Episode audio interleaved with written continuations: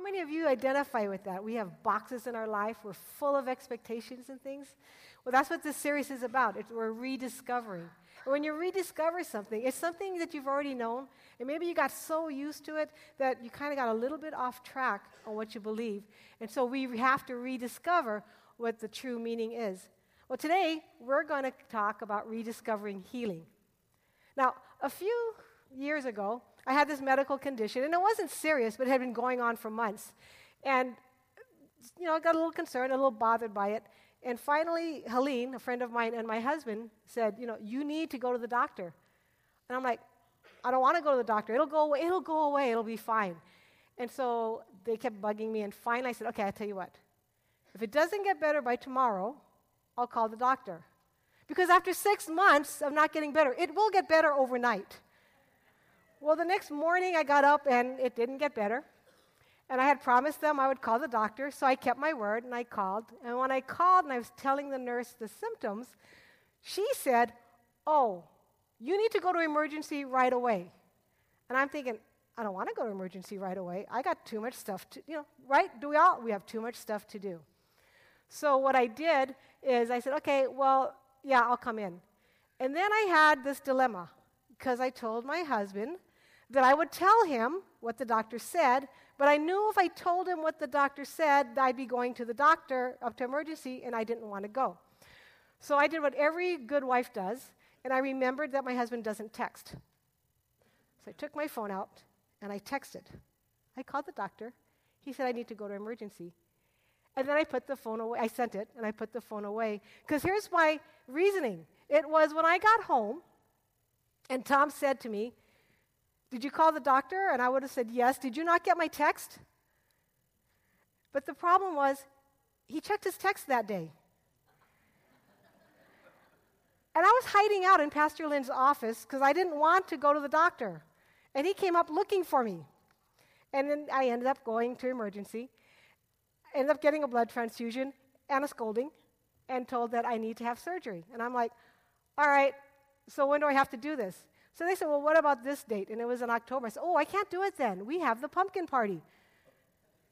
And the doctor looks at me and says, Okay, what about this date? I go, Oh, but you know, we're getting into Christmas season. You know, can, can we do it another time? And finally, I got really scolded, and I was told I need to do the surgery. And so I did, and everything. It was fine then. It's finer now, I guess. But how many of you have been like that? You know, maybe not as drastic, but like me, you try to take control of your healing. Have you tried to manipulate and maneuver things so that maybe they would work out to your advantage and in your favor? It could be an emotional turmoil, and you want to dictate when and how you will feel or express your emotions, if at all. It could be physical. Maybe a test didn't come back the way you wanted it to. So you're praying and you're hoping that God will see it your way and heal you in the way that you want. And of course, in your timing. Or maybe you have a spiritual, relational, or mental upheaval. And you think you know exactly how and when the healing should happen. See, we all have these moments, those situations where we're forced to revisit what we think about healing. And we come face to face with our desires and God's promises. And we find that we need to rediscover healing. Now, if you were here last week, Pastor Sheldon shared about rediscovering hope. And he came out of the story of Mary, Martha, and Lazarus. Well, the thing about the Word of God, it's living, it's active, and it is applicable to every situation. So today, we're going to go back to the story of Mary, Martha, and Lazarus, and we're going to continue to mine truths from that. Now, the Apostle John, who wrote this account, was, a, uh, was close to Jesus. He walked with Jesus. He was one of his disciples that was called to be with him. So when he gives us this vivid account of Jesus' response to an imminent need, it was something that he saw face to face. It wasn't something that he heard from a friend of a friend of a friend of a friend. He actually witnessed this account. And so what he does is he writes from first person experience what happened. And he starts, Now, a man named Lazarus was sick. He was from Bethany, the village of Mary and her sister Martha. This Mary, whose brother Lazarus now lay sick, was the same one who had poured perfume on the Lord and wiped his feet with her hair. See, what he did here was he's telling us, okay, I want you to know exactly who this family is. See, Mary, Mary had had a previous encounter with Jesus, and he'd forgiven her of some sins. And she was so grateful that when he came to town another time, and he, she heard that he was at this Pharisee's house, she went into the house and she washed his feet and she dried it with her hair. And John's telling us this is the Mary it is. And he knows that this is one of those stories that's going to make you go, oh, her. Now he's got our attention. We know exactly who he's talking about. and so he continues. So the sisters sent word to Jesus Lord, the one you love is sick. Now, let's be serious. When they sent the message to Jesus, it wasn't one of those informative, oh, by the way, Lazarus is sick. See, I believe that they had expectations. They expected Jesus to come back and heal Lazarus. Their family was friends with Jesus, there was history between them. When we read through the Bible, we hear stories and they're involved. Another um, well known story Jesus is at their house for dinner. That's how close they are. And Mar- Martha's bustling around and she's getting everything ready for this dinner, and Mary is sitting at Jesus' feet listening. And Martha gets all upset and says, Come on, you're not going to tell her to help me out? And then Jesus says to her, Martha, there's only two things needed, and Mary has chosen the better of the two. See, there's history between them. They knew Jesus well. And they recognize that Jesus has affection for them. And so they send a message The one you love is sick. And I can almost hear them. What are you going to do about this? He's your friend. He needs you. You love him. Of course, you're going to heal him. Now, I have a confession to make. There's sometimes that I've shared this attitude. I'm not proud of it. I've asked God to heal people, and I've wanted them to do what I wanted, and I wanted them to do it the way I wanted it, and I wanted them to do it now. The first time was when my father in law was ill, and I wanted God to heal him. Another time when my mother had a heart attack. And just recently, when my, one of my kids had a third miscarriage. And I felt this thing rise up inside of me. And it's really ugly, but it's one of those come on. I serve you. My family serves you. You can't do this for us? And I bet you that's how Mary and Martha felt. And if I'm honest, and we're all honest, we all battle with that. We all kind of have that tinge that comes up, that entitlement of, this is what I'm doing for you, God. What are you going to do for me? But Jesus doesn't return favors. And Jesus didn't respond the way that Mary and Martha expected. So the messenger informs Jesus that Lazarus is ill. And when he heard this, Jesus said, This sickness will not end in death. No, it is for God's glory, so that God's Son may be glorified through it. Now, Jesus loved Martha and her sister and Lazarus. So when he heard that Lazarus was sick, he stayed where he was two more days. Now, I don't think that was the response that Mary and Martha expected. I believe that they expected Jesus to make a beeline to their home and to heal their brother. Because when they sent the message, their preface was, The one you love. A couple of years ago, I was on Facebook and I started seeing posts from my different cousins and family in Honolulu. And it sounded like my auntie, who I was close to, was ready to go home to Jesus. So that night, I called my brother. I said, Hey, what's up with Auntie Babs? And so he tells me, and then I put the phone down. I called my cousin right away because there's too late to get any flights out. And I called her, and she put the phone by my auntie's ear so I could talk to her. See, isn't that our response when we hear that someone's ill or needs something? Right away, we try to connect. Right away, we want to let them know that we care, that we're there for them. We want to speak to them. How many of us would wait two days? But that's what Jesus did. He stayed where he was two more days. And then he said to his disciples, Let us go back to Judea. But, Rabbi, they said, a short while ago, the Jews there tried to stone you, and yet you're going back? See, for the disciples, when Jesus decided to stay those extra two days, it, was, it made sense. It was logical. Why would he go back to the town that just tried to kill him? But Jesus' response to a situation often defies logic. And so he went back. And Jesus answered them Are there not 12 hours of daylight? Anyone who walks in the daytime will not stumble, for they see by this world's light. It's when a person walks at night that they stumble, for they have no light. And after he had said this, he went on to tell them, Our friend Lazarus has fallen asleep, but I am going there to wake him up. And his disciples replied, Lord, if he sleeps, he will get better. Jesus had been speaking of his death, but his disciples thought he meant natural sleep. So he told them, Lazarus is dead. And for your sake, I am glad I was not there, so that you may believe but let us go to him. The disciples didn't understand why he would return.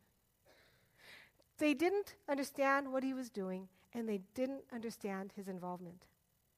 And sometimes we don't understand what God is doing. It's going to be beyond our comprehension. But he always has a purpose. And his purpose is always greater than we expect.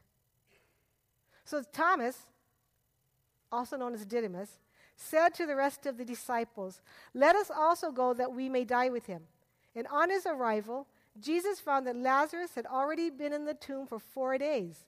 Now, Bethany was less than two miles from Jerusalem, and many Jews had come to Martha and Mary to comfort them in the loss of their brother. When Martha heard that Jesus was coming, she went out to meet him. But Mary stayed at home. Lord, Martha said to Jesus, if you had been here, my brother would not have died. Point blank. Martha lets Jesus know this is what I expected, and you let me down. You didn't come and you didn't do something. I expected that. And sometimes, just like Martha, we're going to be disappointed when Jesus doesn't meet our expectations. But she continued, But I know that even now, God will give you whatever you ask. See, in the face of impossible odds, she's still hoping that Jesus will do something. And some of us are there right now. We're looking at impossible odds, and we're hoping beyond hope that God is going to come through. You know why? It's because we know his power, we know his promises. So Jesus said to her, Your brother will rise again. And Martha answered, I know he will rise again in the resurrection at the last day. And Jesus said to her, I am the resurrection and the life. The one who believes in me will live even though they die. And whoever lives by believing in me will never die. Do you believe this? See, Jesus knew what he was going to do, he knew his greater plan. He didn't give Martha the whole picture, he gave her just enough. And then he says to her, Do you believe? Even though I'm only showing you this much of the picture, do you still trust me? See, like Martha, we're not always going to have a full picture. We're not always going to understand. And Jesus says to us, even though this is all you see, even though it may not be clear, can you still trust my power? Do you still believe that I'm capable? And Martha answers Jesus, uh, Jesus, and she says, Yes, Lord. I believe that you are the Messiah, the Son of God, who is to come to the world. And after she had said this, she went back and called her sister Mary aside. The teacher is here, she said, and he's asking for you. When Mary heard this, she got up quickly and went to him. Now, Jesus had not yet entered the village, but was still at the place where Martha had met him. When the Jews who had been with Mary in the house comforting her noticed how quickly she got, up, she got up and went out, they followed her, supposing she was going to the tomb to mourn there.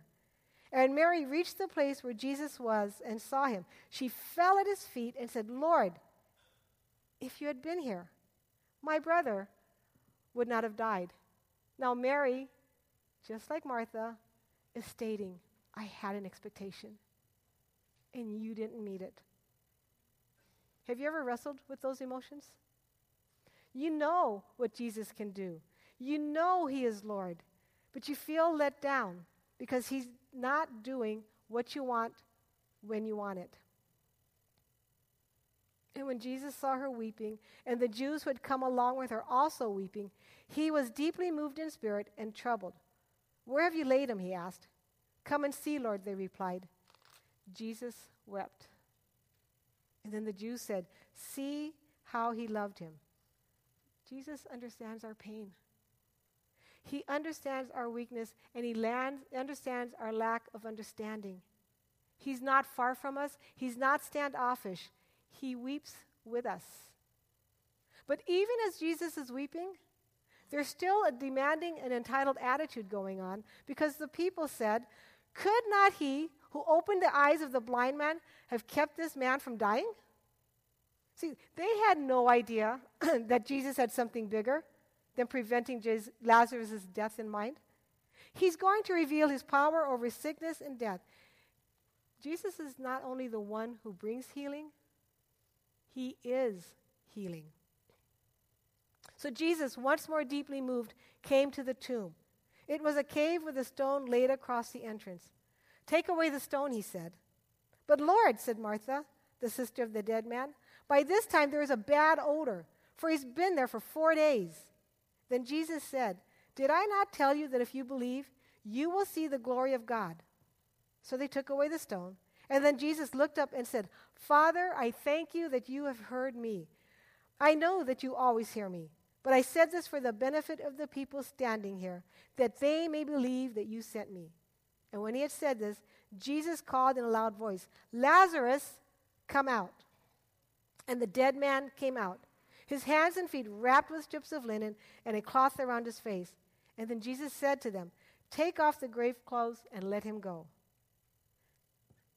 See, Mary and Martha may have had expectations on Jesus when they originally sent him a message that their brother Lazarus was ill. But Jesus responded in a way that caused them to revisit their expectations and to revisit what they thought about healing. Jesus' purpose for Lazarus to experience healing, but it wasn't going to be as Mary and Martha expected it. Jesus won't always meet our expectations. He doesn't have to. He's God. We're not. And we're entitled to our expectations, but we're not entitled to have our expectations met. So today, we're going to learn three ways we can adjust our expectations so that we can rediscover healing. And if you're taking notes, the first one is know the difference between expectation and entitlement. See, expectation is defined as to anticipate or look forward to the oncoming or occurrence of. We're expecting it, we're looking forward to it, I'm anticipating. But entitlement is defined as a belief that one is deserving of an or entitled to a certain privilege. See, when I pray with expectation, I'm looking forward to and anticipating receiving the promises of God. And I understand that though I'm praying and I'm hoping that God will answer my prayer in the way that I want, it's not up to me. I do not have the right to presume that God's going to do what I asked him to. So I pray with expectancy, but I admit I submit my will to the will of God and to his greater plan. One day, a man had leprosy approached Jesus, and he was hoping for healing. Matthew writes, when Jesus came down from the mountainside, large crowds followed him. And a man with leprosy came and knelt before him and said, Lord, if you are willing, you can make me clean. See, this leper understood that though healing was his desire, being made whole was what he wanted. Ultimately, this was Jesus' decision. And though it was something Jesus could do, it was up to Jesus to say yes or no. And the Bible continues Jesus reached out his hand and touched the man. I am willing, he said, be clean. And immediately he was cleansed of his leprosy. Another time, a woman came, and she'd been ill for a very long time. And she thought, if I just touch his robe, I'll be healed. And so she reached out to touch him, expecting to be healed. Now, when she touched him, she didn't say,